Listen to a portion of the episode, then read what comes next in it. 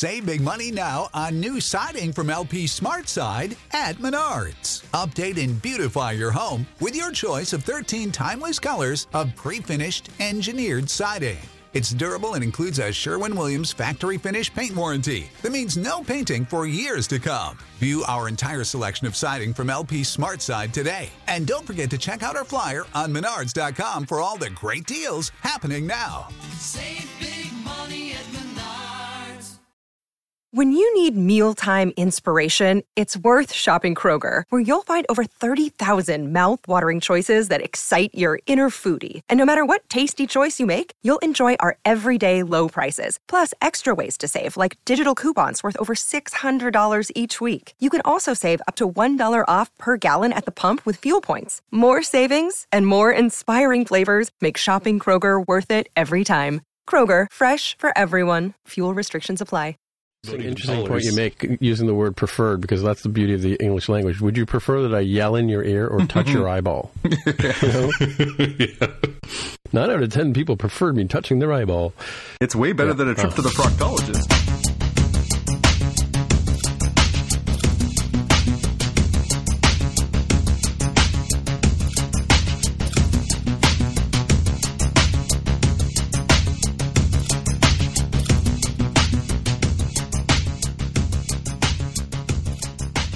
Welcome to Spotcast. This is episode thirty-four. My name is Timitra, and I am in Toronto, Ontario, and I'm joined as usual by Jonathan Kuline in Mississauga, Ontario. Hey, how's it going? And I'm also joined by Jaime Lopez Junior in Seattle, Washington. How's it going? I'm not supposed to say hi, how's it going, Jonathan? Come on, that's that's Jaime's thing. Oh, sorry. Let me try again. Uh, what's up, eh? What's up, eh? What's what's going on?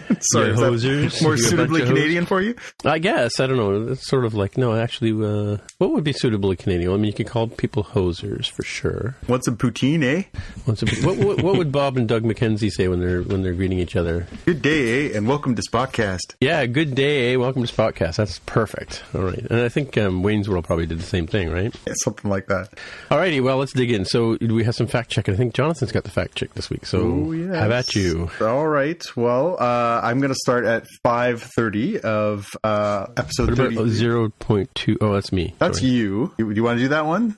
Yeah, I don't know why I put zero two. It was right. I guess it was right at the beginning of the show. Two minutes in? Two minutes in? Okay. Yeah, the detective I was talking about in Gotham is Jim Gordon, who eventually becomes Commissioner Gordon, which is which is the he's playing the role as a, as a young cop. Right. I forgot that when I was when, when we were talking, because I haven't watched the show in a while. But yep. And Jonathan points out that, that that he did say Gordon in the in the episode, and that's what I heard, but I didn't hear Commissioner Gordon. Right. So or Jim Gordon, I guess. Right? Anyway, so right. Carry on with your no problem. Uh, so five thirty in, uh, we were talking about Resident Evil Apocalypse. Uh, part of it being filmed here, if using our uh, beloved Toronto City Hall, and uh, yes, conf- can confirm it was the second of the six film series. We weren't sure which which one it was in the order there, so I looked that up. Why would you call it Apocalypse if it's the second film? Uh, because I think they're all apocalyptic in their way. Oh, I guess. Okay. All right. Carry on. Uh, about thirty minutes in, we were talking about the new disco t-shirt, and uh, that is the Command Training Program t-shirt, the one with the gold lettering. Is that right? Right. Yep. Uh, a new, uh, new little insignia, too. Yeah. Um,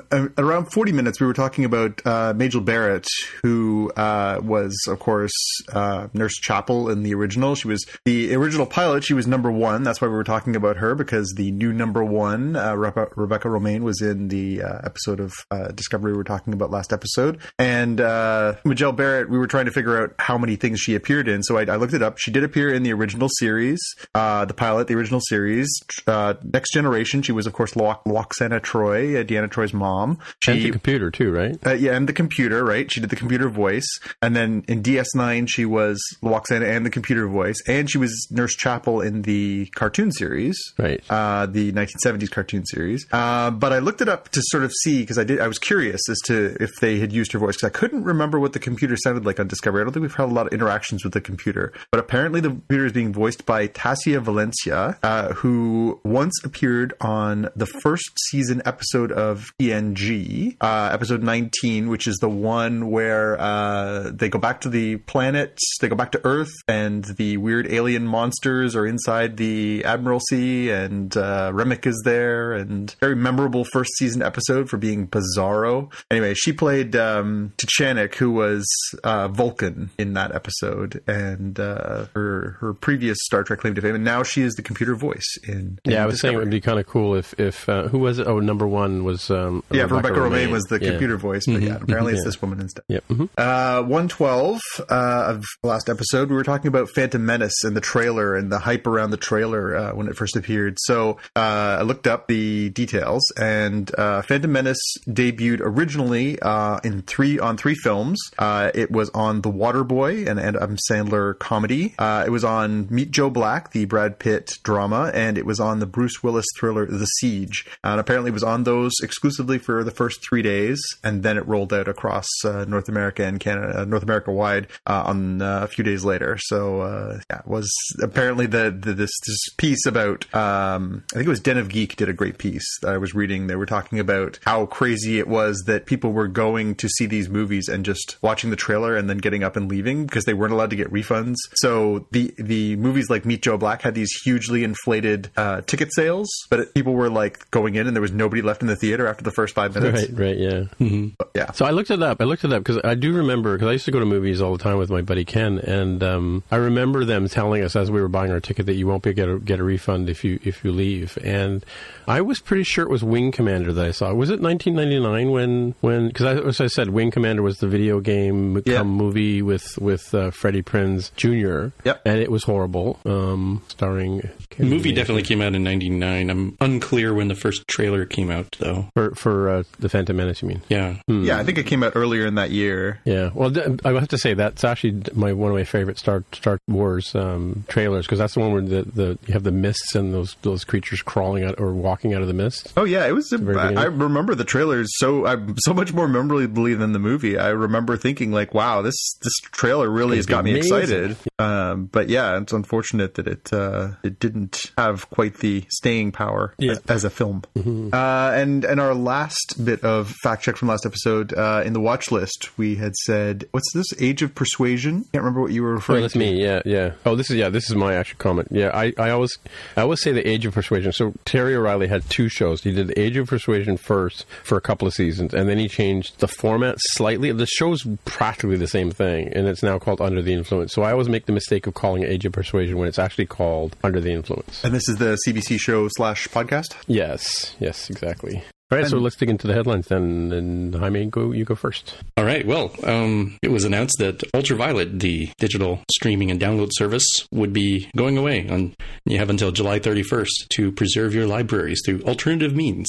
And the second link we'll have for those of you transporting at home is uh, how to safeguard your library, which is apparently very easy if you're in the U S of A, because you can just yeah, use course. movies anywhere and have that. I was unaware that still to this day, this is U S A only for Movies Anywhere, the service. Yep. So apparently you may or may not have options like, um, looks like Fandango Now, Vudu, Kaleidoscope, Verizon Fios. I didn't even know they offered that. Uh, Kaleidoscape and Paramount, I guess, has its own thing. Do any of those apply to the Canadian audience? I don't think so. For mine, I get them through an app called Flickster. I don't know if you're familiar with Flickster. It's a, I think it's an American app, but it used to be for just checking out f- uh, film times and film reviews and stuff, but they started up this Flickster video thing. So a couple of... It really annoys me. I, I've gone ranted with Jonathan about this in the past, that, that um, you know, you go and buy a disc. Like, even, even Blade Runner twenty forty-nine is in this situation, and so is my Batman, the whole Batman uh, series.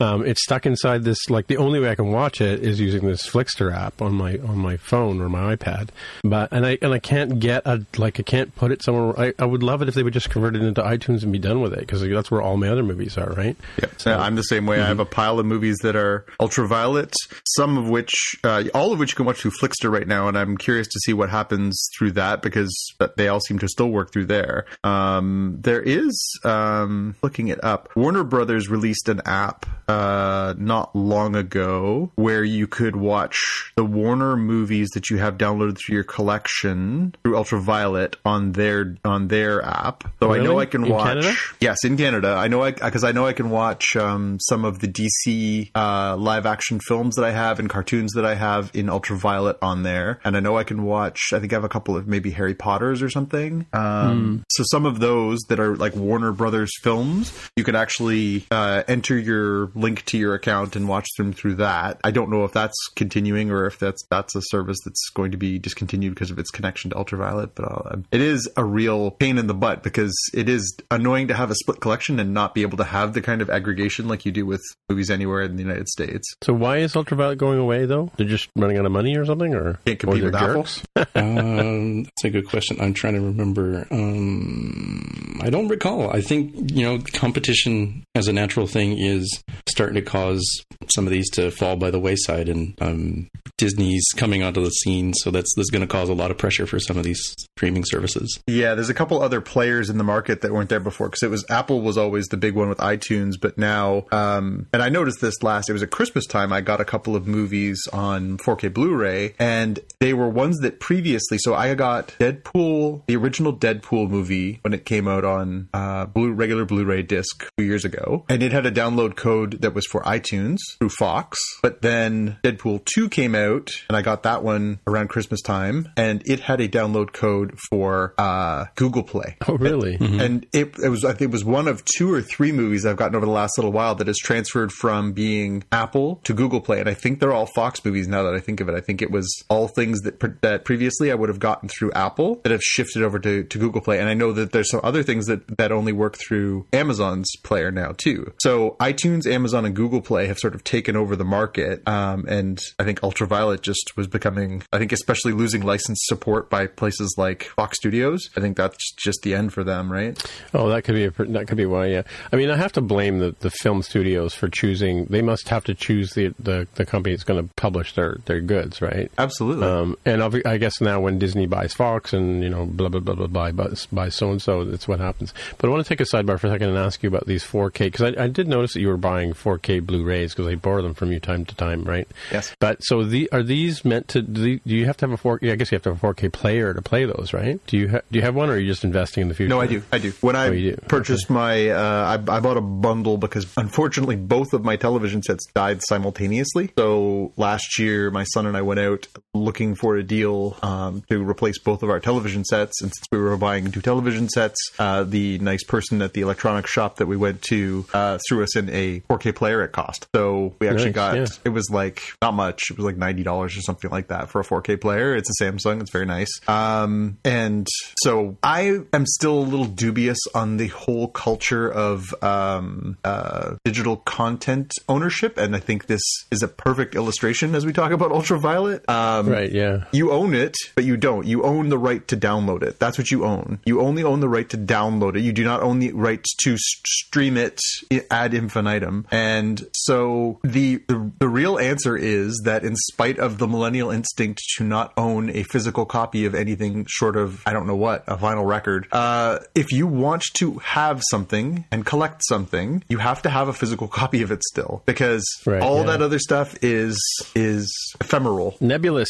Yes. Ethereal. So I am still of the mindset that there are some things, and for me it's often uh, science fiction movies, things that I will that I will want to watch in the best possible quality that exists for the, for the foreseeable, I will say, eight years that the technology that it exists on exists. And so I don't mind buying a copy of whatever, Star Wars or Deadpool or any of the Marvel cinematic movies or whatever it is, and enjoying it at its best possible quality. Um, especially because I tend to shop, I go look around for deals and stuff like that. So I try to try not to spend full freight because some of these four K discs are crazy expensive. But But um, yeah, it, it just, the, the fact that this is happening is not surprising to me, and it's infuriating because I, I think I probably have a good twenty plus movies on Ultraviolet. Um, and now what? Like, so then they're just gone. Like, I paid for that. You know, it's not a freebie. It's not a throw in. It's part of the cost. A- and, you know, I would like to be able to say, you know, yeah, it's great that you're going away. Can I please have a download code for one of your competitor services so I can continue to enjoy my digital movies, please? Yeah, I like to pull the get off my lawn clause too from time to time and, and say, a,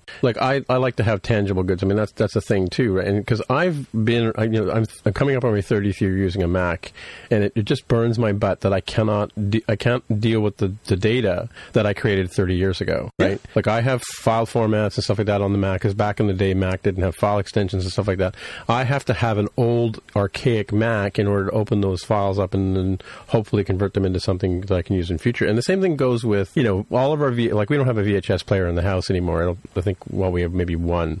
Um, or no, I think we took it to the cottage and just walked away from it. But yeah, so I have, v- we had to get rid of all our V H S tapes because, you know, even though they're movies that never made it onto D V D or what have you, um, over time, this stuff gets lost. And, and you know, I call it the Bruce Willis clause with, with the iTunes thing because he took on Apple about the fact that, that he can't give his kids his collection of movies when he passes, right? Mm-hmm. Um, so, and he made a big stink about it. And that's when it was kind of revealed around that time that you actually don't own the movie. You're just, you're just, you're licensing it, if you will, right? Well, and so the reality you is you, you, you can download them and put them on a server and somebody can watch them as long as they have your yeah. I D, but then Apple would tell you that that's unscrupulous because it's not yours. It belongs to someone else. I'll leave it open to people's interpretations, whether that's true or not. But well, I think it's unscrupulous that you thing. can't, if something you, you own that you can't transfer. If I can download it, then I don't I own that copy? No, because that's not what you purchased. Yeah. Yeah. Same mm-hmm. thing with me. Like I, I, I bought the f- uh, First Man disc or First Man movie on iTunes, but I can't lend it to you to watch it. Right. Yeah, exactly. You have to come to my house and watch it. And that's, again, that's still the plus of the physical disc is if you have somebody who you, you know, regularly interact with, you can say, here, watch this. Again, I still get uh, our municipal library system here in Mississauga is exceptional. They get, you know, brand new Blu-ray movies in and you can reserve them and you can watch them. I watch movies from the library all the time. Uh, you know, that is a perk. I mean, obviously my tax money goes towards that, but like you can actually get reasonably good modern new movies and enjoy them because you can actually take out the physical copy and enjoy it. Like those kind That's of things true. Are fleeting, it seems. Yeah, it's exactly. I forgot about that. Yeah. Well, speaking of digital content, uh, I mean, how is Hulu going to ruin our lives now? But, but, but, but people prefer this, um, according to their statement, which I have, I have a lot of thoughts about. Um, so apparently Hulu is going to show users ads when videos are paused. Um, apparently they tested both video ads as well as static, basically JPEG type ads. And their statement here says, our pause ad research found that consumers generally preferred ads that were subtle and non-intrusive, and that extensive audio and video when pausing was considered disruptive. I don't think that's accurate. I'm pretty sure they hated it less, if I were yeah. to guess. Nobody really likes the ads. I mean, even the picture here, they're, they're going to be working with uh, Coca-Cola and Charmin first. And uh, I mean, at least it's sort of thematically on point, I guess. It's, I don't know what's behind the screen here, but it looks like it could be something scary. And so, yes, you might need a break and enjoy the go-over Charmin. I mean, just crapped your pants from the scary part of the movie. Um, I'm true, a little less true. clear how Coca-Cola works, but uh, sure. I mean, I, I think it's terrible. I mean, it, it, it feels inevitable because, you know, the money is there. I fully expect this to be on the uh, the lower uh, tiers. It will eventually make its way to the premium tiers, I'm sure. Um, I, I feel like I'm just yelling at the wind about well, it. But it I, I it's think an interesting, interesting point you make using the word preferred, because that's the beauty of the English language. Would you prefer that I yell in your ear or touch your eyeball? You know? Yeah. Nine out of ten people preferred me touching their eyeball. It's way better yeah. than a trip uh, to the proctologist. That's true. Well, some people might enjoy that, though. I prefer it. Yeah. yeah. So I... I don't really have much that we can really do about this other than voting with your dollars. If enough people, and it takes that more than just work. One, I'm sorry. enough people to say, hey, this is terrible. Let's not do this. Let's move on to other things. That doesn't work. People people get elected into office that shouldn't be elected into office because, you know, people think, ah, it's not gonna, my vote's not going to matter. It People like quitting Facebook and all that doesn't matter to hill of beans, you know? Yes, that is that is true. It, when you get to that scale, it becomes just, you know, uh, they call it C A C, cost of act. Because cost of customer acquisition, um, and I think, you know, you, you can't do tons about that. It's more of a start shoving your dollars towards whoever you feel is uh, not abusing this privilege. Like, I don't know, maybe Netflix, maybe Amazon. Well, that being People said, though, we, we joke all the time about the glut of uh, streaming services that are being rammed down, particularly your throat living in America, Jaime, uh, you know, y- you may start actually making that, those decisions based on, you know, the convenience, inconvenience, or frustration you experience in, in, in how you interact with them. I mean, we have two primary services here in Canada that are uh, Netflix, obviously, and Crave, which is um, uh, H B O, H B O Now. I think that's what they call it in the States. H B O Go, H B O. H B O Go, H B O Go. H B O Go. There's both. And I think one is the online only streaming service and one is the companion to having the cable subscription. Well, in this case, you kind of get best of both because you can watch it on your T V or you can watch it on your device.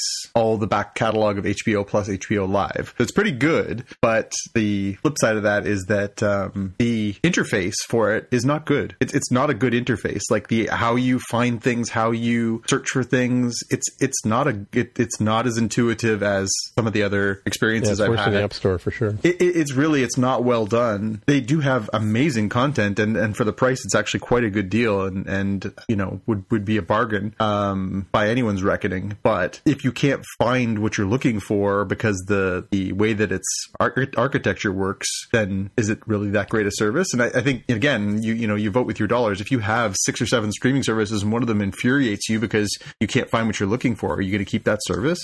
It's a good question. I think just voting, voting with your dollars is the best way that we can do I don't this know that, sort of stuff. Like I said, I'm, I'm doubtful of that that being a tactic that works. I mean, I think well, maybe if you start, you know, a Facebook group of like, I am.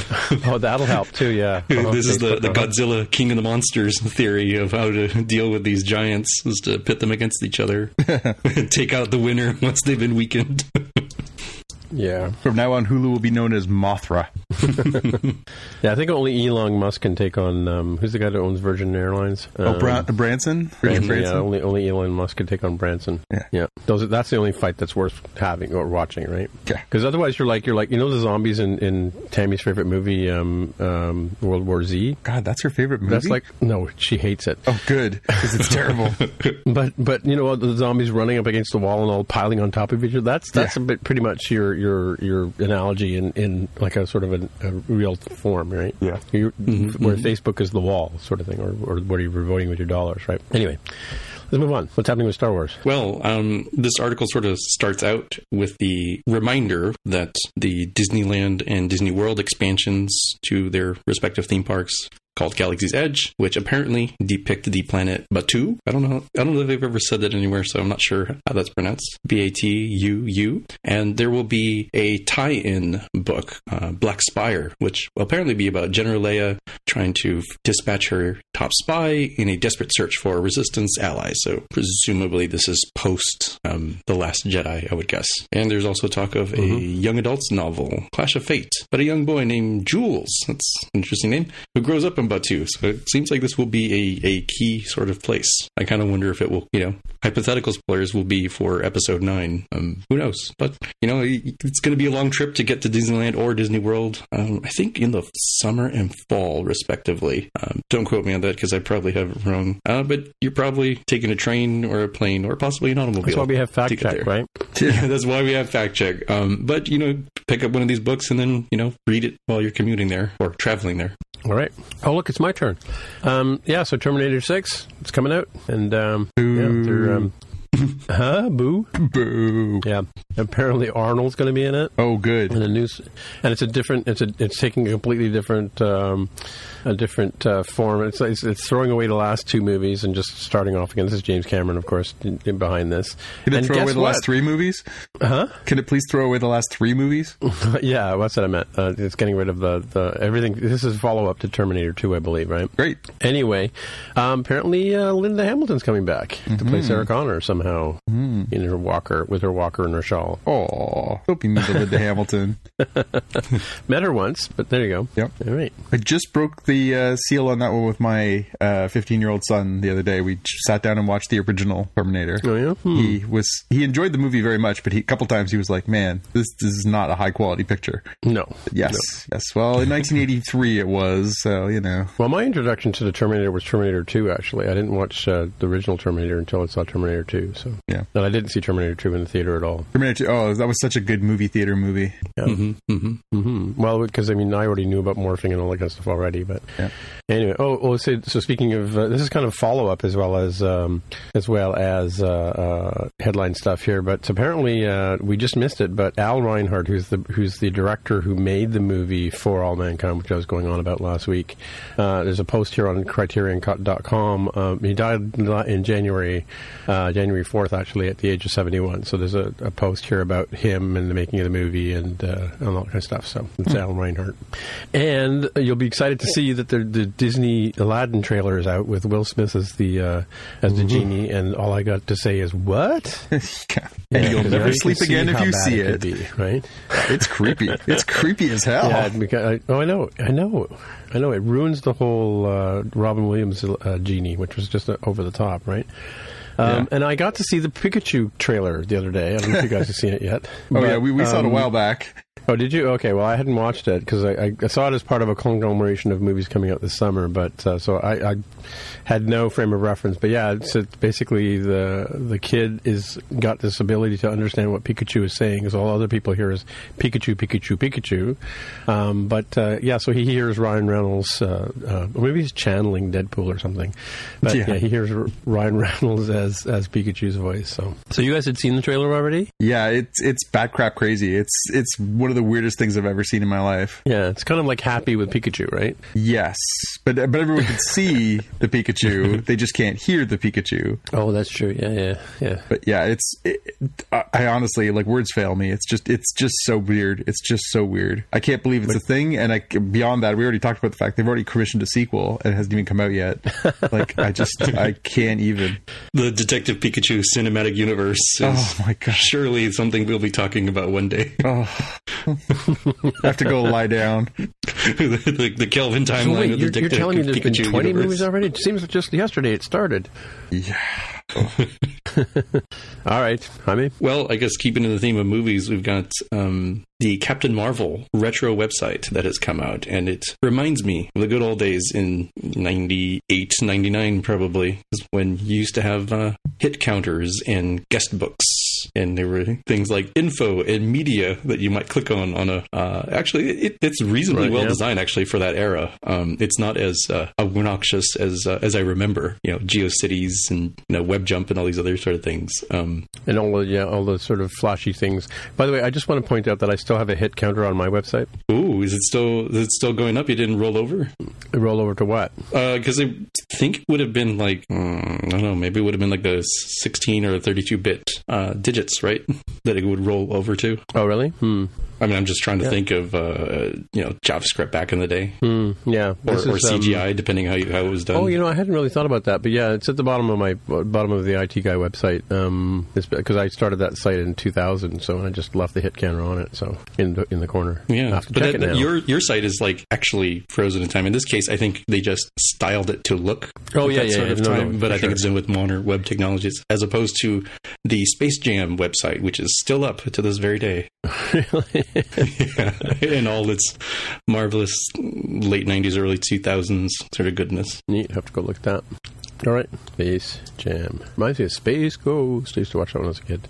Yeah, we might actually have some listeners who don't know what Space Jam is, because it's old enough that some of our listeners may not know. Well, our, our biggest fan probably doesn't know what it is. Yeah, it was uh, the combination of the uh, greatest player of all time, that would be Michael Jordan, not uh, LeBron James or Steph Curry, whoever you fancy pants, new kids believe, um, in a live-action slash animation hybrid with the Looney Tunes characters. That would be Bugs Bunny, Daffy Duck, those kind of guys. Hmm. Yeah, and they, they are apparently talking about doing a reboot with LeBron James, so... Yeah. Because some oh. things just need to get rebooted. Yeah, it's got, actually got frames, this website. Crazy. Huh. Space Jam dot com. No, I guess it's Warner Brothers Archive, Space Jam, whatever. Is that the one you're talking about? Yeah, and I I, I think if you do view source and other things, it's still using the, the older tech, but I, I assume under the cover somewhere they've put it in a virtual machine or a Docker container or some other sort of thing to keep it oh, running. Oh, maybe, maybe, yeah. yeah. It has it has the .htm extension, right?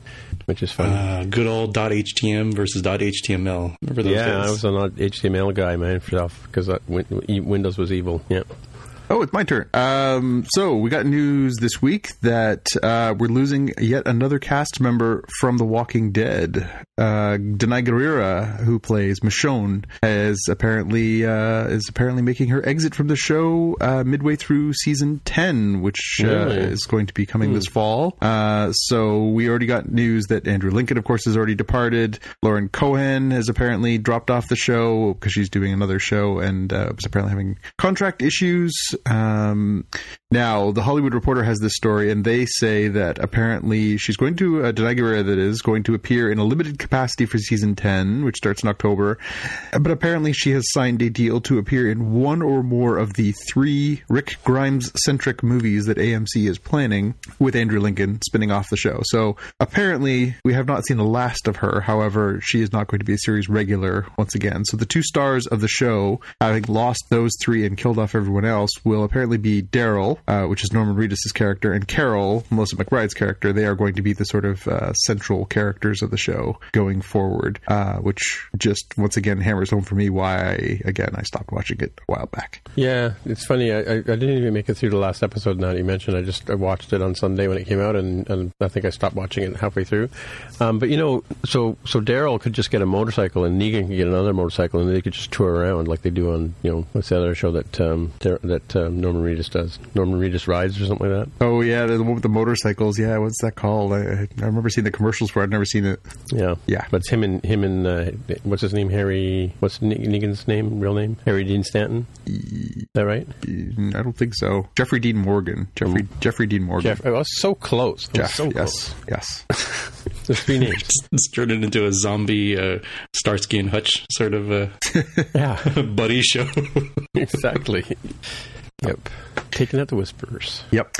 Uh, another piece of news this week, uh, the Star Trek animated series, which we had talked about on a previous episode, apparently is uh, looking like it's zeroing in on a home. Uh, this, too, from The Hollywood Reporter. They say that uh, the kid-centric animated series for Star Trek is near a deal with Nickelodeon. Um, so we had talked about the fact they were looking at a few different uh, future projects, and um, apparently this one is... Uh, they're They're, they're doing that Lower Decks series, which Jaime had mentioned a few episodes back, which is going to be uh, a little more sort of adult-centric. This one is going to be uh, a little more kids-friendly, and uh, I guess they're going to try and draft in a new generation uh, a la Clone Wars or, uh, you know, maybe even younger than that by, by going after the Nickelodeon crowd. So interesting. Trek news. Hmm, interesting. I thought you were going to say it was stalled in contract talks or something. No, apparently it's, uh, apparently they're negotiating, that, but that looks like where it's going to go. Hmm. And uh, the other piece I have here is that uh, we a couple more castings. So we talked in the last episode about Dune, this uh, Denis Villeneuve uh, remake or new version of Dune that's coming, uh, which is loading up on stars. We already talked about uh, the fact that they have uh, uh, Timothée Chalamet and Zendaya and all these people that have signed on to play all these different parts. Well, this week we got uh, news of one definite more and another one possibly. Uh, so Josh Brolin, of course, uh, Cable and Thanos himself uh, has signed on and will be a part of the cast. And we got news today that Jason Momoa is apparently in uh, talks to be joining the cast as well, coming off of the one billion dollars uh, box office hit that is Aquaman. So this movie is apparently throwing everything in the kitchen sink at this cast. Um, so pretty exciting that, that not only are we getting, uh, you know, the visionary that is Denis Villeneuve, and I think we're all fans of his. I think uh, on top of that, it sounds like this cast is going to be stacked top to bottom. So pretty cool. So I have some news. I watched the nineteen eighty-four version of Dune just the other day on T V after we talked. Oh, and how and how does it hold up?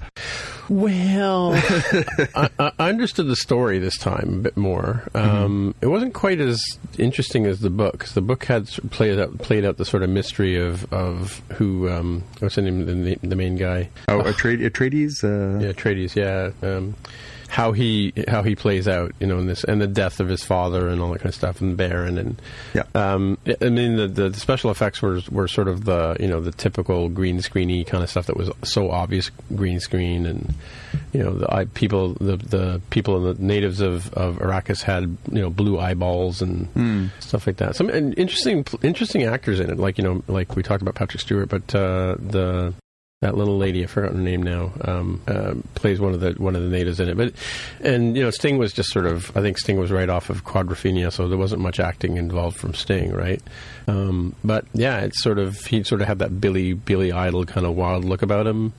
Um, yeah, and it was just it was just it was just odd.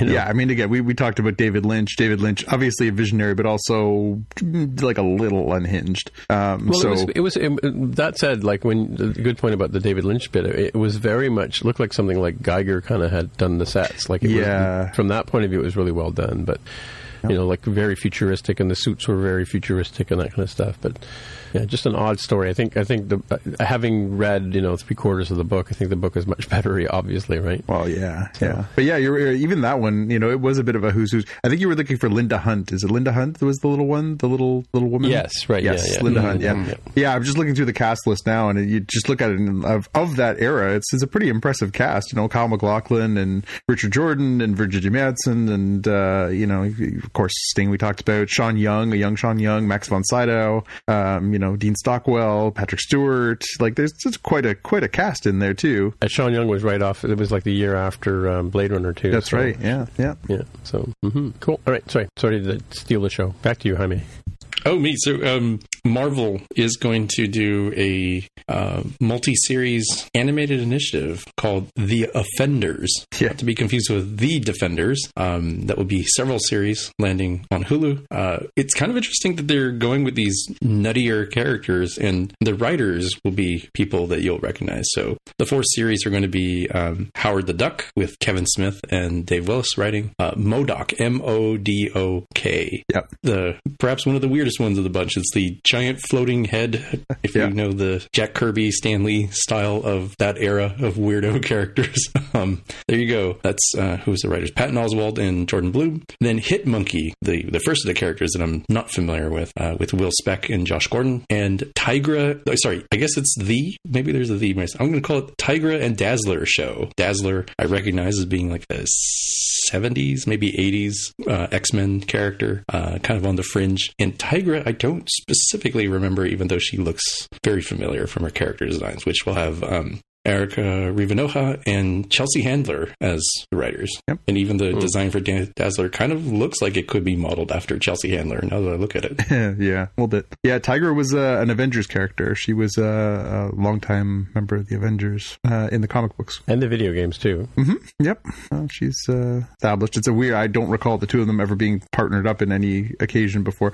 Yeah, I mean, it, I, I heard this the other day. Pat, Patton Oswalt was, uh, was putting this out on his social the other day. And, uh, of course, I... I'm a big Kevin Smith fan and uh, and a Patton Oswalt fan as well. So I'm very, very much in on this. Again, it's a Hulu thing in uh, the United States, um, but that obviously dof- offers no benefit to us here. We have no idea where this is going to air in Canada. So uh, be curious to see where this uh, all plays out here, because right now it does not seem to have a Canadian home. Um, and this does, this looks too weird to miss. It's very true. It's like, like what's going to be next? You know, so Marvel is, con- you know, via, or I guess Disney via Marvel is largely consolidating things, and Hulu's kind of a weird in-between because it's, uh, what's the lineage here? Disney, via its acquisition of Fox, ends up owning a rather large chunk of Hulu, like two-thirds, yes. I think we said at one point. Yeah, it'll be, yeah, they'll own two-thirds. Yeah. Yeah, so it seems like they're treating it like their Miramax equivalent, where, okay, the kid-friendly stuff goes on Disney Plus, and if we still want your money for more, you know, slightly older, maybe young adults, to actual adult type stuff will be on Hulu, um, where you don't yeah. have little kids thinking, "Oh, here's this duck." No, don't don't watch Howard the Duck, kids. It's not Donald Duck. It's not Daffy Duck. It's not for you. It's a little bit more mature. It does make me wonder about. So they have Freeform too, right? This is Freeform's where they are airing uh, like Cloak and Dagger, and um, I, I wonder mm, if those mm. kind of things are going to migrate um, to like a consolidated place, as you say, if there's going to be sort of different channels for Disney products. Yeah. That's a really good question. Um, I don't know what's Runaways next. Is a Hulu series, right? So Runaways yep. is there, but then Freeform's showing Cloak and Dagger, and then this stuff's going to Hulu, but then some of the stuff they've got in progress is going to Disney Plus. I wonder if at some point they're going to start sort of trying to figure out, as you say, if there's like tiers, like, you know, the four to twelve, the thirteen to twenty-four, and the twenty-four plus or something. Yeah, yeah. And clearly none of it's going to be on Netflix anymore. Yeah, I think that battle line has, has been drawn. They're slowly canceling or, or ending every sort of contract they have with uh, with Netflix. So vote with your dollars, folks, if you want to see um, if you want to see the reunion of Chris Pratt and Anna Faris starring as uh, who Jubilee and Galactus um, as they pair up on their merry adventures. Yeah. Vote with your dollars. Yeah. All right. Frozen two. Yes. Um, I'd be shocked if you're listening to this episode and somehow did not know. This was like on the nightly news locally. It was like, hey, remember Frozen? One of the, you know, uh, most successful movies. But too soon to say let it go. At least, at least, you know, people were looking at the downsides. I'd say, look, at least when your child listens or watches on an endless loop, you won't hear the same movie more than every, you know, hour and a half. So it gives you a little bit more variety to the playlist. Um, but this teaser trailer is actually kind of weird because it's kind of more dark and moody, mm-hmm. um, with Elsa on the beach trying to uh, Iceman her way um, over to somewhere else. It's really unclear what her goal is, whether to, to cross or to get to a specific point. Um, but definitely seems like it's uh, not focusing on the uh, happy fun time parts of the movie. Interesting. All right. So the last one here I have is uh, a piece I just found actually while we're while we were watching the show earlier. Uh, I don't know if you heard our rant, but uh, Rogers messed up my P or yeah, I guess Rogers messed up my, my P V R experience today. So I had to actually sit through commercials. So while I was on the com- while the commercials were playing, um, I found this article on what is Section thirty-one, uh, and uh, it's interesting because uh, uh, it, Section thirty-one is one of these things that we, as we know, or we may may not know, that it doesn't officially exist. And of course, you know, uh, Philippa Georgiou and uh, um, Ash Tyler are part of it. And I think uh, um, what's her name, Admiral blah blah blah Cornwell. What's Admiral Admiral Cornwell is also part of it. But it turns out that that uh, Section thirty-one has actually been in or mentioned in other uh, episodes, other versions of Star Trek as well, right? So mm-hmm. um, it was not mentioned by name in. Oh, it comes to it actually. comes from uh, the Starfleet Charter, Article fourteen, Section thirty-one, which uh, allows for extreme, extraordinary measures to be taken in times of extreme threat. So that's what their their sort of Black Ops uh, um, mission's all about. Um, let's see, it was in Deep Space Nine. Um, what else was it mentioned? Uh, some of the movies it was in as well.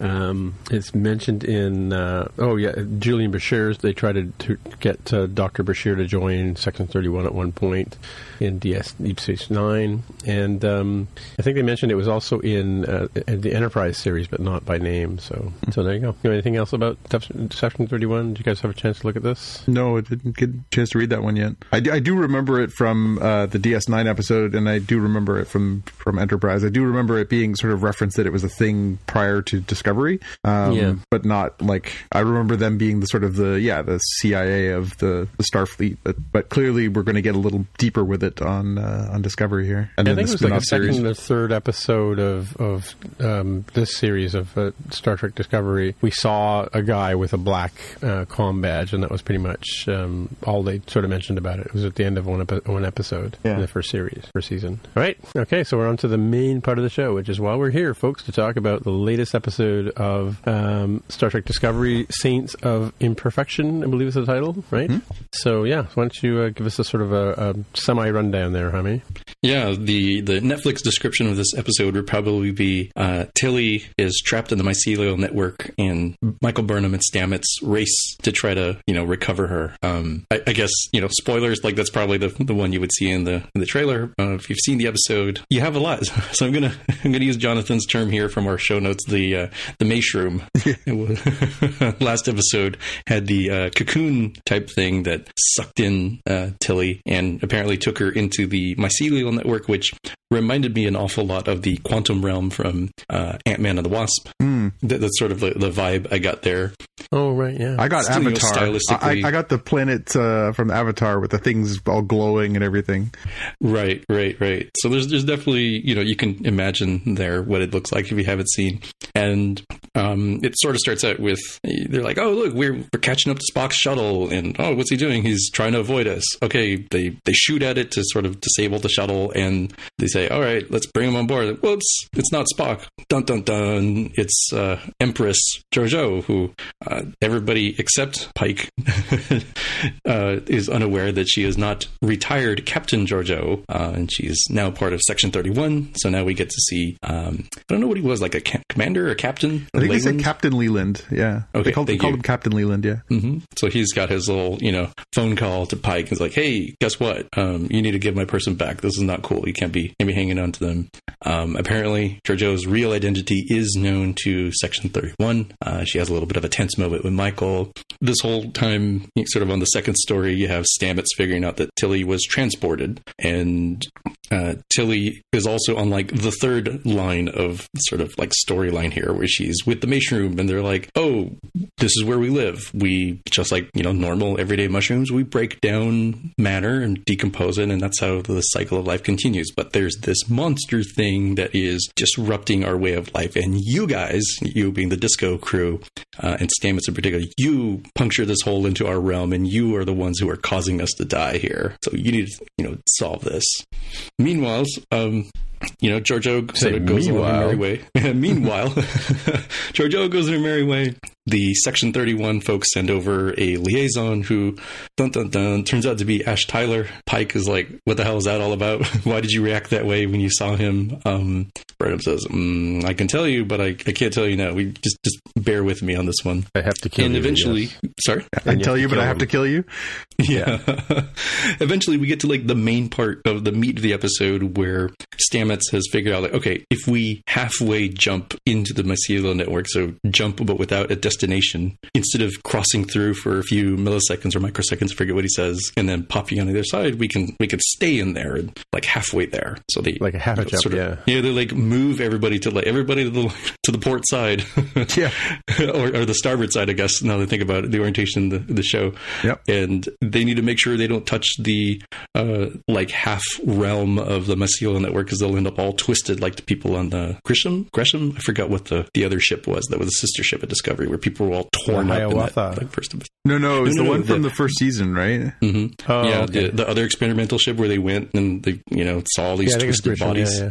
Right. And so, okay, so the funny moment of, hey, let's use the disco as a doorstop to jam open the doorway and, yeah. and let you, you know, you've got an hour because the mycelial network spores are going to start eating away at the hull of the Discovery and we won't be able to survive anymore. Interesting that the second time they said you have an hour to do this, right? Like, you know, you were talking a couple of episodes about, you know, how they have to solve all their problems in forty minutes or something. Yep. Yeah. You just like look at the countdown timer for how much time is left in the episode and, and use that. It's like twenty-four. You have twenty-four minutes left. Um, and uh, actually, rather quickly, the Stamets Burnham crew end up reconnecting with Tilly in the Mason Room. Uh, turns out that uh, they've discovered where the monster is, and the Mason Room is like very unhappy. He's like, you need to kill it because it's hurting us. And dun dun dun, it's Doctor Culber, who looks like he's not doing so well.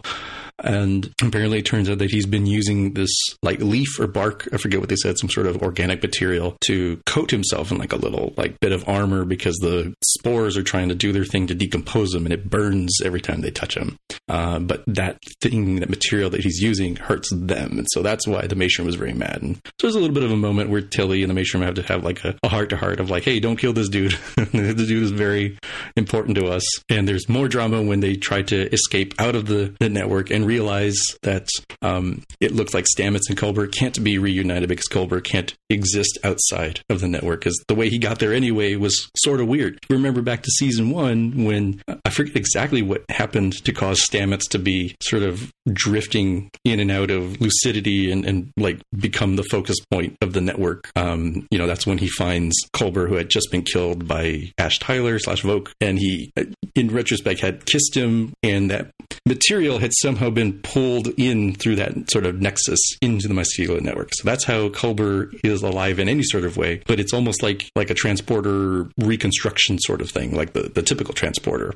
And eventually they figure, all right, so you have this cocoon thing that you use to get Tilly there. Can we use his human D N A to reconstitute him, the missing piece that you don't have in your realm, and send him back through the cocoon? Um, and ultimately, that's what they end up doing. I totally missed the fact that, uh, meanwhile, the Discovery was sort of a sinking sinking ship sort of sliding into the network. So everybody sort of has to move away from the scary blue wall of doom. Yeah, move over to the port this time, right? Yeah. yeah. And the uh, section, you know, uh, Tyler uses his, you know, nifty little comm badge to call to a Section thirty-one ship and be like, yo, you need to tow us out of this or keep us stable from going into it. And he does, you know, it's kind of a cool little uh, hologram cloaking device type thing. The ship opens up. It looks, to my eyes, looks a whole lot like the Romulan bird of prey, I think they called it. Mm-hmm. That had sort of that styling. I wonder if mind. It's a stolen ship. That that would popped into my head too. I mm. wonder, because it's yeah. cloaked, right? I wonder if they stole a Romulan ship. Oh, true. Yeah, yeah. Yeah. It was disguised as a big meteor or something like that, right? Yeah, yeah. It looked like a, an asteroid or a meteor or something. Sorry, Hammy, didn't mean to derail you there, but no, no. Yeah. Um, my we just watched this, so my, my notes are sort of all over the place. we uh, just watched it too. You know, there's drama around. You know, oh, the, trying to use the tractor beams to hold the Discovery in place is going to blow up our ship, so we're going to cut it loose. And Giorgio's like, nope, we're going to do this other thing that will give us a little bit more time. And I'm going to use this knowledge I have about you because I hacked into your Facebook profile. Yeah. And so I know I know that you're guilty of this thing that you said is not provable. Convinces Leyland, all right, let's go ahead and give them more time. People make it through. Culber is sort of reborn through the cocoon, uh, reconstituted. Um, Pike is like, dude, what the heck? Tyler, you stay here. I'm going to go to the other ship and chew out Leyland or Leland. And who should show up there but Admiral Cornwell, who's like, hey, guess what? You two need to work together to solve this problem because there's weird special things about this uh, red signals thing where we have detected tachyon traces, which Leland says, oh, that could be cloaking. And Pike says, oh, that could be time travel related. And so they're both sort of like going to have to work together um, where each has sort of acknowledged that, yep, you know, I'm trying to stay on the pure path and it's, it's more clear to me, but recognize that there are less clear paths and dirty things that might have to be done for the better good. So I imagine we'll see some conflict between these two characters in subsequent episodes. And we cap it off with uh, Giorgio sending a uh, hologram call to Michael Burnham, and really boils down to the uh, scorpion to the frog type discussion where yeah. Giorgio is like, yo, I'm, I'm totally not going to kill Spock. I just need to make sure I find him before all the other people who want to kill him do. And uh, Burnham does not seem convinced that uh, referencing the fable of the uh, scorpion who wants a frog to take them across the river. Uh, Spoilers, the frog dies because the scorpion stings the frog. The frog says, why did you do that? Dude, that's totally dumb. We're both going to die. It's like, well, I really can't change this being the scorpion. I can't change who I am and my nature. And that's pretty much where we leave off for this week. Yep. Uh, the only other thing to add is that Ash got assigned to the Discovery two permanently or more, more regularly now. So we, we're sort of back to where we were midway through season one with Culber back on the ship, Ash back on the ship. It's like the gang's all there. Wow, I missed yes. that part. Yeah. Mm-hmm. Mm-hmm. Yeah, they, they basically uh, Leland says, you know, you're gonna you're gonna keep Ash on your ship, so Ash is staying okay. aboard. So just to make things extra awkward, they'll have uh, Burnham's ex-lover slash uh, the secret double agent who killed Culber in the first season, just to mix things up as that all comes back together. Sure, sure. And just as a as a sort of counterpoint to this, I was watching um, uh, a video uh, interview with um, Wilson Cruz talking about Star Trek Discovery and about his coming back. This was actually produced, it was released three days ago, which I thought was kind of like spoilers. Yeah. But, uh, yeah, so he talks about uh, this, you, you've got it in your notes here about Resurrector Gaze, but yeah, he's yeah. Uh, he's what he, he likes to call himself an actorvist, where he, uh, because he's, you know, obviously a gay actor or gay gay person in real life, um, he talks about how, you know, the, there's a bur- bury your gaze trope that's in, in films and things like that, and like the last, you know, few seasons, for the last few years, a lot of, there's been a lot of massacred um, L G B T characters, especially women characters. Um, they seem to be expendable, right? Mm-hmm. And um, you know, he talks about it talks in it's, it's a half an hour long. I only watched about ten minutes of it, but uh, he said, you know, the whole point of they seem to be the easiest people to kill is what he said in this, in this story. But so it, in in in that whole thing, they kept, you know, uh, when he when he was initially um, to leave the show to be killed by Ash, he was told that he'll be back next week. So you know, you know, cool your jets, you're not you're not gone yet. planet. And then, um, so they brought him back for like a snippet in the, the episode after that. And then, and then he was told he would be coming back some in some shape in season two, but they hadn't figured out how yet. So, so I guess to try and, you know, placate his, his uh, sense of, um, uh, victimization. But then again, he did understand that. He said that his character was actually in, in the Hugh character was actually in service of Paul Stamets' character, right? So it wasn't that Culber necessarily was to be a, a long-term character on the show, but more to sort of act as a, a support for uh, Paul Stamets' character, right? So, or um, Rapp, Anthony Rapp. Anthony Rapp, yeah, to support Anthony Rapp's character. So, yeah, interesting. So that's, if you're interested in sort of figuring out what was going on with the Wilson Cruz, uh, check out this uh, this video. I'll have a link in the show notes for you. Yeah, it'll be interesting to see how that character evolves. I mean, we talked last week about sort of, you know, where some of these characters are now. I mean, obviously, you know, Ash having sort of, uh, you know, having to leave Kronos and uh, leave his lover and his baby behind, uh, you know, on, on with the monks, and what that's going to do for his character. We talked about um, what that's going to mean, what happened last week with Saru, uh, his evolution of, of losing his ganglia and what that's going to mean for that character. And now we've got this sort of, uh, you know, the trauma that had really gotten to uh, Stamets. Stamets at the beginning of the season was talking about leaving Discovery and taking another job. And and now, obviously, the, his circumstances changed, having his husband back. So that changes that character's arc. And so we're, we've got some interesting sort of uh, futures set up for these different characters and what where they can go with them next. It's, it's interesting the way they continue to push and evolve these characters. All things being equal, again, it's been a pretty short amount of time that we've known these characters, but they've they've all sort of come a long way. It's it's kind of uh, a real testament to the writers and, and the actors who are performing so well that uh, you know they can they can change the status quo. They make us invest very quickly and then change the status quo and bring us these new things in a fairly tight order, and, and uh, it's quite compelling. It's well done. Yeah, and it's interesting that they don't go through the whole sort of, like, if you had just watched the show, if this was the first episode you'd watched and, and you know uh, uh, Giorgio just showed up, you'd be like Christopher Pike. You wouldn't know what the backstory was and why, you know, why she's so, why other people are so suspicious, suspicious of her, and why, like, for instance, Michael Burnham takes a second or two to, to drop her phaser when they're pointing at uh, at the shuttle, right? Mm-hmm. Um, you know, and then of course she's got, at some point she's going to have to have this longer conversation, as she calls it, with with Christopher Pike about uh, the reality behind Ash and and uh, and Giorgio, right? So yeah, yeah, interesting. But is it cool that that uh, Ash has this this uh, next generation uh, com com badge, and Christopher Pike goes, "What the heck is that?" You know, yeah,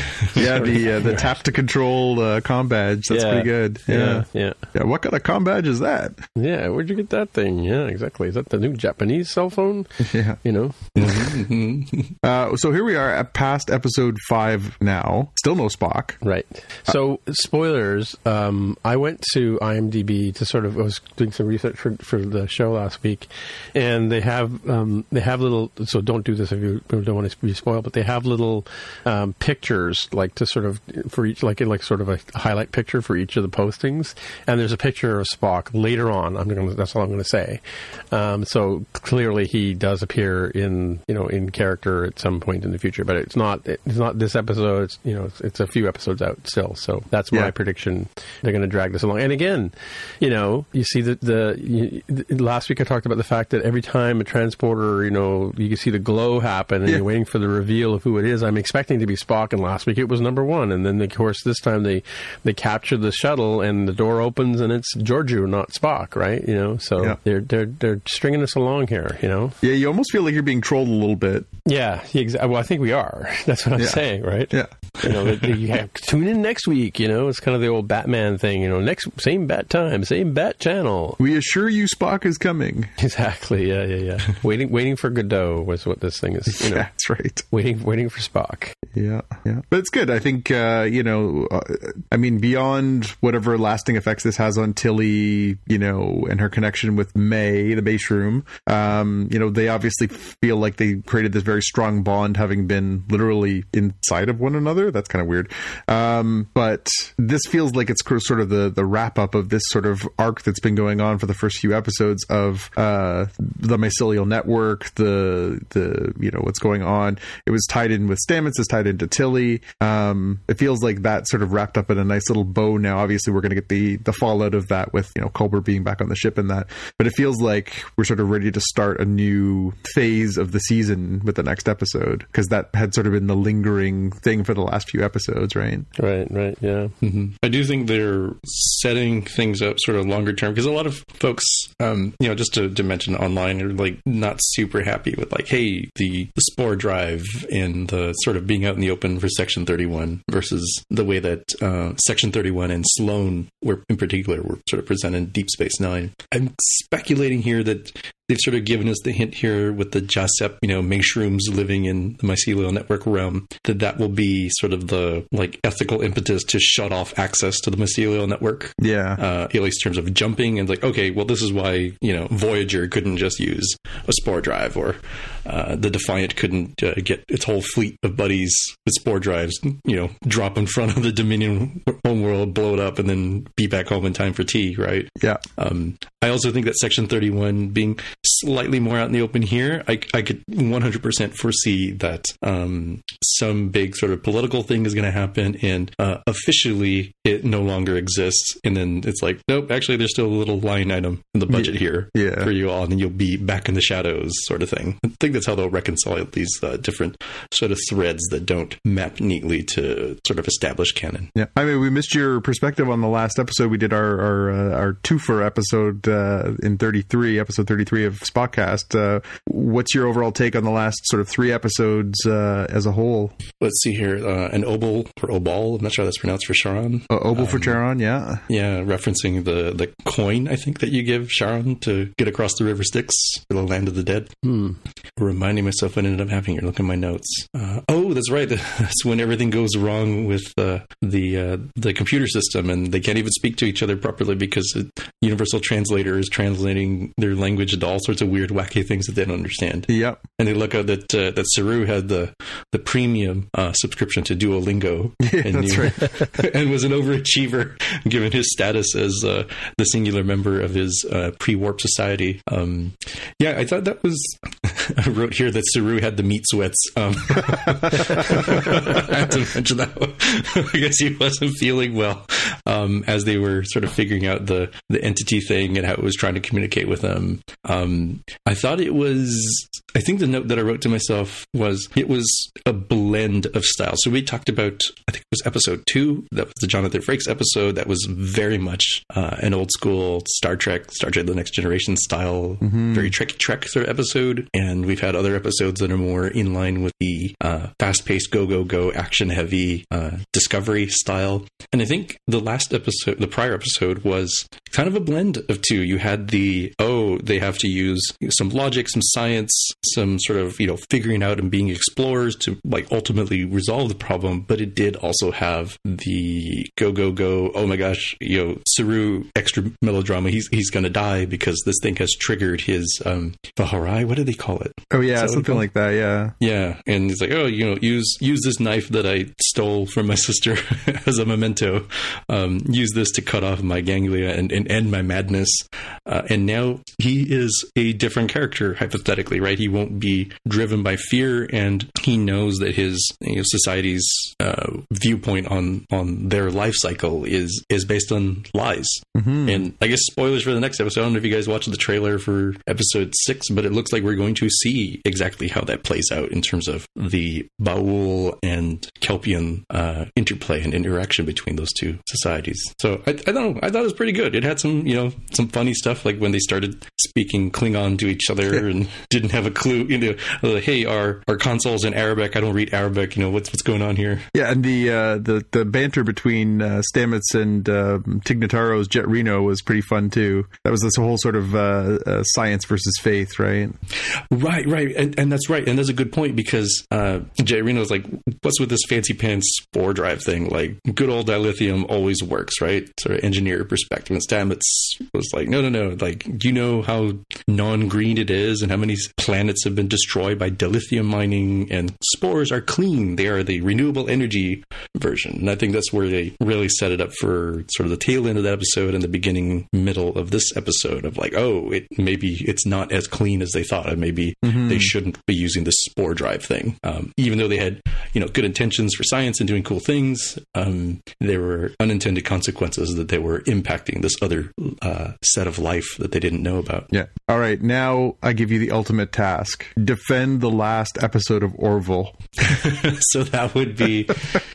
So, a happy what? refrain. Episode six was the last one. So there's a new episode the, tonight. Ep, or the Orville, the Orville the Bachelor episode. Yeah. Yeah. It, okay. So it's. I definitely disagree. Uh, differ. not, not even disagree. It, it differ in opinion um, on the Orville versus you know my colleagues here on the show. So is the Doctor flying solo in that episode? That's a good question. That, that, that is that is a that is a question that philosophers will talk about for the end of time. Um, about the, I mean, we talked about Yaphet and, you know, the space kissing stuff and the implications of that. I think the uh, robo kissing here, for lack of a word, or android kissing. Well, he's not really an android, is he? I guess robo kissing here. Um, yeah, he's from unclear. The planet of, of me- mechanical, like, that's the thing. He's he's not just a robot. Yeah, he's, he's a like mechanical Data. life form, right? Yeah, mm-hmm. but he comes mm-hmm. from a planet of mechanical life forms, right? Yeah. Yeah, it, it's definitely an episode that if you saw the T N G episode where Data, you know, has a very short-lived relationship with one of his crewmates, it Tasha starts Yara, yeah. there. No, no, not, not that particular relationship. I mean the like. There, yeah, there was one where he had an actual relationship with a crewmate later on, like season three or four or five or oh, something. He's, he's dating her or something. Yeah, like that? yeah, yeah. yeah. Going to Geordie for advice. I saw bits of that. Yeah, yeah, right. And that one was done more uh, in an academic and philosophical way, and this was more of a again with. the theme of the Orville, where it's sort of the imagine they were blue collar folks uh, in a typical nine to five job, and people sort of reacted that way. So even uh, I, I I liked the twist, uh, you know, the, the bit of innovation on top that um, Isaac was like, oh, I'm looking at this purely for data, and he ends the relationship like the minute after they have made uh, robo love there, and says, yep, I've got all the data I need. I'm I'm done here, right? And everybody sort of knew that that could be a possibility. Like, hey, he can't, he literally cannot love. This is probably not the best partner. Even though some time ago I mentioned, like, hey, remember that Terminator thing I said about, you know, from Terminator two? Like, the Terminator was like the best option as a father for John Connor. I kind of got that sort of vibe for, hey, um, Doctor Finn has struggled. She's a single parent. Isaac is great with her kids, if only in sort of a tactile sort of way. And they, in my mind, I felt like they did a pretty good job of showing, like, how everybody else would react to that sort of thing happening um, in a more of a like, oh my gosh, we can't wait to tell our crewmates what the hell, you know, uh, Gordon and Lamar were like running, trying to beat each other to the bridge just to like tell the, the company gossip sort of thing. Yeah. And there were just some moments like when, when they tried to get Isaac to, uh, or, or Isaac's like, oh, how do I break this off, you know, properly? Like, oh, okay, well, make the other person not want to be with you. And there's, there's Isaac and his, his, Uh, tank top and tidy whities with beer, and being the most like a wife beater, don't you? Yeah, yeah, yeah. Oh, yeah. In the most obnoxious sort of like stereotype of here's all these things that couples would really you know talk about and, and argue about, but in this weird robotic sense of like she's like, excuse me, like as I am incapable of stuttering, I can only surmise that you heard me, right? Yeah, I love that line. I, I love that. It, it was such a memeable episode that I maybe give it more of a pass than uh, like looking at it from a critical analysis standpoint. I, I'm not going to like defend it as being more than uh, uh, you know the ultra calorie chocolate cake. It's not maybe good for you. I think if you enjoy that sort of thing, you're going to enjoy it. If you don't, that's okay too. I'm sorry you individuals had to, you poor folks had to uh, suffer through that without me giving my perspective on it. But uh, yeah, yeah, that's, that's it, the best I can do. Probably given it, it about ten more ten more minutes than we gave it. Yeah, we, we didn't spend a lot of time talking about it, good or bad. We just uh, decided that it was best to move on and, and go from there. But yeah, go it, on with our lives. Yep. Yeah. Again, the show continues to baffle. Like it's just it's it has funny moments. Then it tries to be earnest. It's it's not really pulling off earnest for me. Um, and you know, again, one of the challenges we faced. You know, we talked about it a little bit uh, when we were talking about Discovery earlier. Like I really am starting to enjoy these characters and who they are and the depth and the nuance and stuff like that. I, I don't like who's your favorite character on that show, and and if so, do you have them like a rank of like, oh, it's really tough because I like this person, I also like this person, like I, on on Orville, on the Orville, like probably I, Kelly and the, the redhead guy. Oh, Gordon, and Gordon, yeah. Gordon, yeah. yeah, he's Gordon's funny. The easy one. He, he gets the best lines, so okay, that's fair. But I mean, they did Bordas, two. Epi- I could live without. They Bordas, did two episodes Bordas. on Bordas. That was they were not great. Um, Kelly, I just the doctor find, I could I could care less about. The doctor, I'm not a big fan of, but I also am not not a huge fan of Penny Johnson um, as a performer. I, I I would like to say I like Kelly Moore, but I don't think like she's a very realized character. She doesn't seem to have a lot of depth to her. Right. Yeah. They really haven't yeah. done a great job of, of fleshing her out, which is kind of a shame because I really enjoyed her as an actress on um, Agents of S H I E L D. Um, yeah, for sure. I find I find the captain. The captain is, in my opinion, he's very questionable. Like he doesn't strike me as the things he says and does as someone. It, his behavior is not befitting a like. I'm not. I know it's not Starfleet, but a Starfleet captain kind of character, right? Yeah. You know? And then like Lamar, so, they sort of shunted him down to the engine room to be Geordie LaForge, and he's sort yeah. of he gets some good lines, but again, he's not really a very realized character. Like I just feel like the whole thing, the, my whole issue with the whole show is it, it all seems very superficial. It's like a veneer of Star Trek, not Star Trek. So here's my question. Here's my question to you, right? If Star Trek Discovery was not on right now, what would you think about the Orville? Like, I mean, if Star, if, if it wasn't a thing, if there was a universe where Star Trek Discovery didn't exist and you just had the Orville, and thinking and, and keeping in mind this is Seth MacFarlane, and he's like, you know, did the, the How to Die in the West, and he's done you know, Family Guy and American Dad, you know? I, I think I would still, I, I would still have had the twenty-five years since Star Trek Next Generation to reflect on. You know, we've had Battlestar Galactica, we've had great sci-fi series over the last twenty plus years. Even Star Trek evolved from T N G. I, I think it's just awfully hard to go back. You, you know, it, it's hard to go back in that earnest way. Like Lost in Space is not the same as Lost in Space was, you know, forty, fifty years ago. It's hard to go back to that sort of, uh, again, and again, we talked about the galactification of some of these things where, you know, like they go too dark, and there was a lot of criticism of the first season of Discovery for being too dark after, you know, people mm-hmm. love the hopefulness of Star Trek. That's one of the reasons I like Star Trek as a, as a world, uh, a built, realized, uh, you know, galaxy of, of characters is it's built on the idea that we get past what we are now. We get over our biases to a certain extent. We bond together. We go out, we explore, we try and do better. We try and reach for new things. It's filled with the wonder that um, some shows like Galactica clearly was not filled with wonder. Um, you know, I like that about Star Trek, and there was some of that missing during the first season of Discovery, and I feel like this season sort of has found a little bit better of a balance between that maturity of science fiction storytelling of something like Galactica and tied into that wonder of Trek. I think that's the, the fine line that they're walking this season, and I think they're doing a good job. Orville, I don't think, has really got the depth one way or the other. It's it's all wonder with no substance. Yeah, that's the chocolate cake thing, or as the um, the giant Costco, you know, twelve pack box of Kraft mac and cheese. Um, It's sort of it's warm and inviting, you know. People, uh, it is. It's, it's very digestible. It's extremely digestible. Yeah. Like it, it doesn't challenge you in any way. It doesn't really provoke you. Again, it's not. It, but the thing is, it's, it it isn't what it. It's not funny enough to be a funny show. It's not smart enough to be a smart show. It's not edgy enough to be an edgy show. It's not certainly well not acted enough to be a, a really compelling character show. Like it just feels like it's just short on every checkmark box.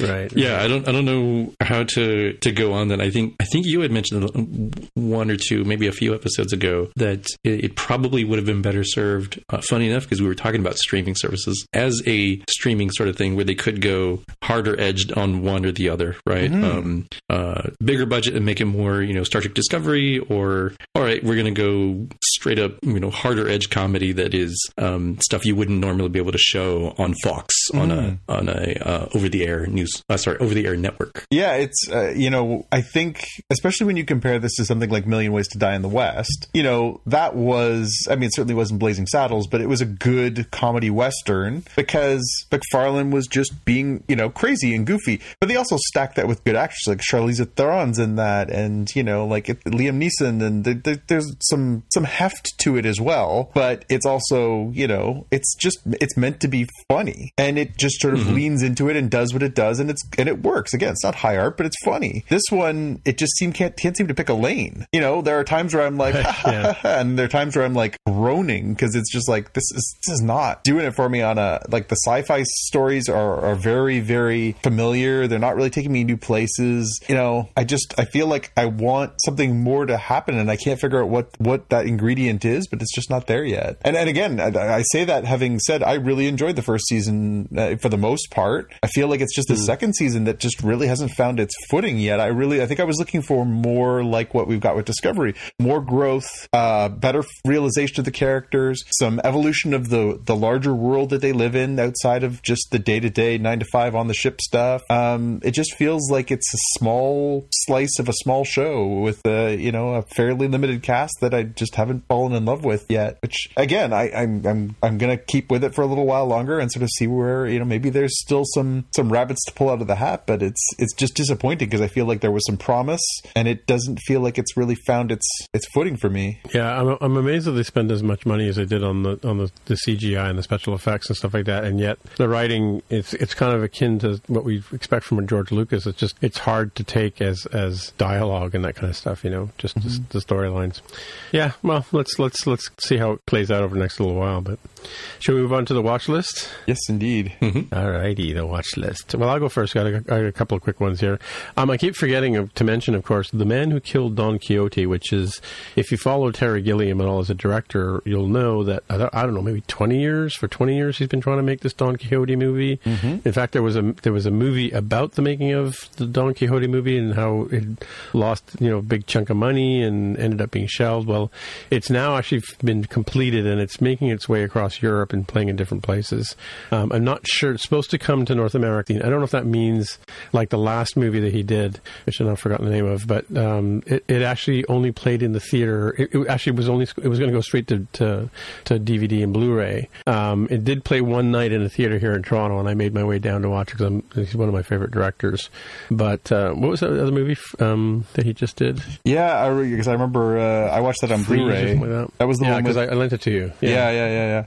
Zero Theorem. Oh, the Zero Theorem. Yeah, the, his last movie, the Zero Theorem. I saw that in the in the. Oh, that was theater. Good. It was it was interesting. It was um, yeah. It was pretty weird. Christoph Waltz was the the star of that, and he was good. Right. Yeah, yeah. It was it, again. It was very Terry Gilliam. It was very weird. Uh, weird costumes, weird sets, weird characters, but but certainly like an enjoyable watch. Uh, again, yeah, I like his vision, I think. But he wasn't a writer of it, though. He was he was just, just the director. Whereas the you know Imaginarium of Doctor Parnassus, which is the movie he was making when um, Heath Ledger uh, uh, left this left us all.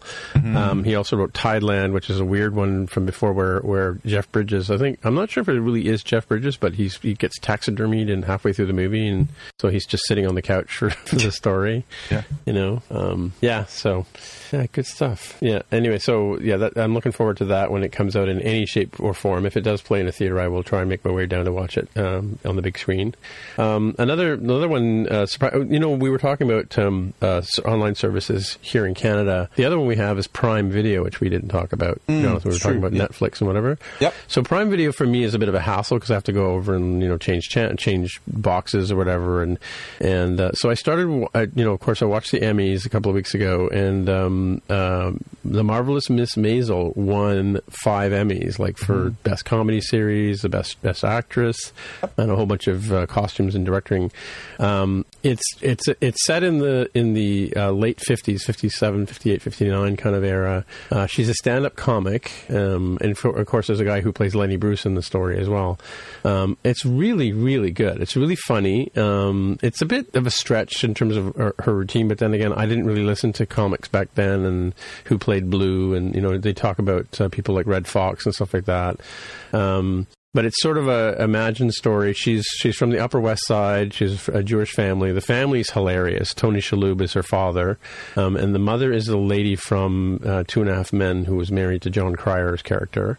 Um, she plays the mother, and um, yeah, it's hilarious. And of course, Kevin Pollak is is the is her father-in-law. Um, I'm not going to go into too much of the story, but like you know, the costuming is amazing. The way they made New York look like that t- that era. You know, the cars, how bars were. Um, so it's it's I, I like I said before I don't I don't often binge shows, but this one this one I pretty much binged um, over like maybe four or five nights, um, and disappointingly I had to like download the, the season two for some reason wouldn't play on my Apple T V or on my on my television. I had to actually watch that uh, first couple of episodes on my computer for some reason. Something about bandwidth, it wouldn't play. Mm. But uh, yeah, no, I definitely recommend uh, if you have the time take a, take a look at the Marvelous Miss Maisel. I think it's going to be be a, an interesting show. We'll see how far, how many seasons it goes into. But um, if I know, Jonathan, you're into stand-up comedy, and uh, it'd be interesting to see what your thoughts on it if you get a chance to watch it. Yeah, that one's been um, on my radar for a while. I, um, one of the podcasts I enjoy is called The Watch, and The Watch is a huge supporter of that show and has been touting it for quite a while. So it's always been sort of on my to-do list. But uh, again, I think as I, as evidenced by our conversation earlier, I tend to just let Amazon Prime slip out of my mind. They also have some other shows like uh, American Gods I've been meaning to catch up on, and some oh, other stuff. Oh, is that on already? Oh, yeah, right. Uh, season one's already done. Season two's coming to that uh, later this year. But th- that's another one where, again, it's on Amazon Prime. It's right there. Man in the High Castle is there. There's a few shows that are right, yeah. very well regarded from, from uh, Amazon Studios, but I just haven't. Where's the Good Omens going to show up? Uh, that's a good question. I can't recall which yeah, service is going to have Good Omens. Yeah, that's another one that should be on the watch list for sure. Oh, definitely. Yeah, that sounds like it's going to be a lot of fun. Mm-hmm. Uh, so for my watch list this week,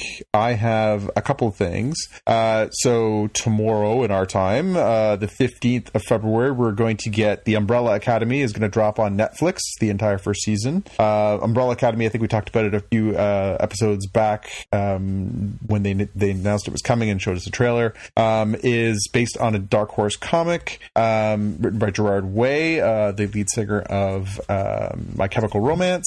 It is really right. cool uh, sort of spin on that whole, you know, special group of kids, uh, you know, raised by a, you know, headmaster at a school to try and help them, you know, meet their abilities in that. Um, but it's also sort of, it flashes, it sort of tells two storylines. It tells one in the past about them as children, and then one of them as adults now. So it's almost a little like It in that way. So you sort of see how, how what happens as a child affects what they're like as adults. Um, and lots of really interesting characters. It's, it's a sort of a, a weird and dark and moody book. Um, so I'm really curious to see how that translates to T V, particularly on Netflix, where they can push the envelope a little bit and be a little more edgy. So uh, that's definitely, uh, I made a point of finishing up all my previous engagements to make sure that I have time this weekend to sit down and start watching that. Uh, and I can say that because what I did this week was binge Russian Doll. Um, we talked about that. I teased that up as my watch for last week. So uh, I got lucky. I got a lucky break. My beautiful wife did not want to watch Russian Doll with me. Uh, so I got to binge it over the course of a few days. It's eight episodes and they're only about twenty-five, twenty-six minutes a piece. So it's a pretty easy binge. I watched it over the course of a few nights. Um, we talked about it last episode. It's, it's kind of Groundhog's Day-ish. The idea is mm-hmm. that basically you're living the same experience over and over again. Um, Natasha Lyonne plays the lead character. She is basically dying over and over again. And every time she dies, she resets herself back at the moment, uh, at this moment uh, that happens to be at her birthday party. And then she has to go back and sort of retrace how does she get out of this without dying in another weird and uncomfortable way. Um, it's And not to be uh, confused with the movie that's in the theaters right now, which is a similar plot line, right? Yeah. Oh, uh, what's Happy Death Day? Yeah. Yeah. So this one, um, it, it's funny because I, I saw the trailer for it and I had sort of envisioned it as, it says, you know, in the trailer, it's um, created in part by Natasha Lyonne herself and by Amy Poehler. So I was Im- immediately thinking, okay, comedy. And the trailer does sort of play up the, the sort of goofy aspects of the ways that she dies in, in the first uh, little bit of the series. Um, but it actually, it's it's weird. It's kind of Black Mirror-y, uh, Twilight Zone-y at times. It actually goes a little bit edgy, dark, uh, weird at, as the series progresses. I, I would recommend as a science fiction podcast. It definitely does transform. It's got a lot of sort of sci-fi um, sort of overtones to it. So it definitely fits our, our audience's appetites. Um, so I would definitely recommend it. As I say, it's pretty brief. You can watch the whole thing in like three hours. Um, and they do do a really good job. And they're they're they're pretty pretty well set up to, to do another season of it too. So it's it's got potential to sort of really go some interesting places. So I I would say check that one out if you're keen. Uh, so the uh, half hour episodes or something, or yeah, it's it's eight episodes, half an hour, not even a half an hour piece. I think they're like twenty-four, twenty-five minutes. So again, it's a pretty pretty brisk binge watch. Um, and the other thing that we got today was the trailer went up today for the first season of the Doom Patrol series, and the Doom Patrol series is going to be airing on the W B uh, D C Comics app uh, that is only available in the United States. Thank you very much. Uh, still no word where it's going to come here, although considering Titans, which is also a uh, an exclusive for that app in the United States, is now on Netflix here in Canada. I can only hope that at some point we're going to, in the not distant future, get Doom Patrol. Um, we got Titans probably about maybe a couple months, maybe six weeks after it finished airing in the States. So maybe we'll get that there. The new trailer is about four or five minutes long, and it really starts to have a good hard look at, at what Doom Patrol is. Um, one of my favorite comic books from years gone by, sort of an even weirder take on the X-Men. Again, it's the whole band of misfits. Uh, somebody helps to support them. They go and solve these very sort of weird side of the, the uh, D C Universe crimes. Um, and so we get a really good look this time at who the characters are and what their abilities are in this trailer. And uh, and I really hope that that's coming to Canada in the not distant future, because always one of my favorites, and really, really keen, keen to see what uh, what that whole series is like. I have um, something that n- normally would not have been on my list. Um, I have seen, probably like flicking through the different uh, title cards on Netflix, I had seen this um, Christine McConnell's, um, what is her show called? Uh, The Curious Creations of Christine McConnell. And I thought, oh, okay, it's like a baking thing. She does, you know, spooky kind of um, really good art with the with the baked creations. Where it caught my attention is she recently did a uh, cross promotion with the folks for Mortal Kombat eleven, the video game that came out not so long ago, and I was blown away by uh, the different treats that she did here. Uh, I think the one that was probably the title card of this um, this particular article was the old school Mortal Kombat, like a cake, like shaped like the old school Mortal Kombat arcade uh, cabinets with a um, Raiden the Thunder God bursting out of it, and uh, looking through, you could see these um, you know, dragon cookies that she did with the Mortal Kombat Dragon logo, and Sub-Zero in this wintry uh, gingerbread cookie theme. And it suddenly got me excited. I was like, oh, I gotta go find that episode and at least watch that one, and, and maybe I'll end up watching the rest of that show if it ends up, you know, sticking with me. Hmm. So if you're a fan of, of any of those things, of uh, baking or uh, art or, you know, creepy crawly things, and or slash Mortal Kombat the video game, I'd say go check that out. Interesting. Cool. All right. Well, I guess that's it for the week. So, hey, Jonathan, if people want to get in touch with you, where would they find you? Uh, you can find me on Twitter and Instagram as at J P K News. All right. And Jaime, if people want to get in touch with you? I'm on Twitter as at Dev with a Hair. All right. My name is Timitra, T I M M I T R A, on most of the show so- socials, but uh, definitely on uh, Twitter is the best way to get a hold of me. So until next week, or we'll see you in the future. Bye. Bye. Bye. If you want to find out more about the podcast or see episode show notes, visit the Spockcast website at spockcast dot com.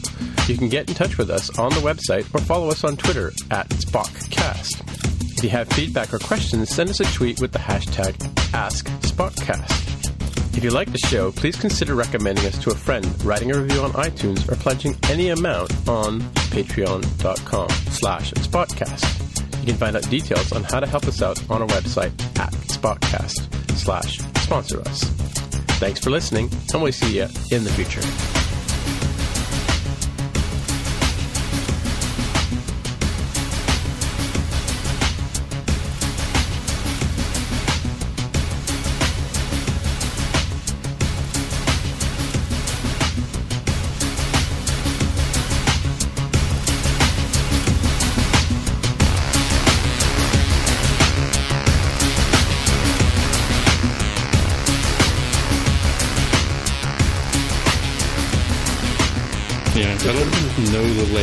Of our three respective cities, but hypothetically there is some linear point where a gamma ray or neutrino or something could yeah. blow up at least two, possibly all three of our machines. So yeah. depending yeah. how much extra paranoia you want for tonight's well, Trek episode, it's tachyons. The tachyons are going to do it. Well, you know, it's interesting that you mention you bring that up, because I was watching. You know who? You know, do you know who Professor Brian Cox is?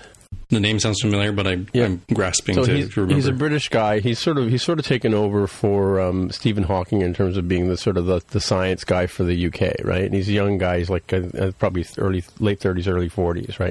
And he's actually coming on tour. I'm going to go see him in a few. He's like a Neil deGrasse Tyson kind of guy, but a little bit younger, right? Like super knowledgeable, you know, up on physics and all that kind of stuff. Well, he did this experiment where he went up into the hills, like like up in the mountains or whatever, and he took like an aquarium with him, right? and he put, um, I think he put like a heating pad. It was like super cold, so he put a, um, was it, it was either he put a heating pad un, he, underneath the, no, it was actually, I think he put ice underneath the aquarium, right? Like a block of ice, and then he put, he covered the aquarium with like black felt, right? And he put the, so he put the can, and then he stuck his head underneath, and he put the camera in there, and you could see between the the heat, the cold, and the hot, you could see little particles shooting down. Mm-hmm. Right? Like little lines, like these little illuminated lines. And he said what those are, are they're like neutrinos. They're like little tiny microscopic, you know, um, or I mean, barely visible to the human eye kind of things. And, and it was kind of cool. And he says, he says the theory is that the pi- the primordial ooze that was out there in on the, on the planet Earth, right? The D- as it was, as the, the cell was splitting, or as, as the plant or whatever was growing, a neutrino went through and And, and split the D N A and cause the D N A to mutate. And that is how they think life started on Earth. Hmm. Dun, dun, dun.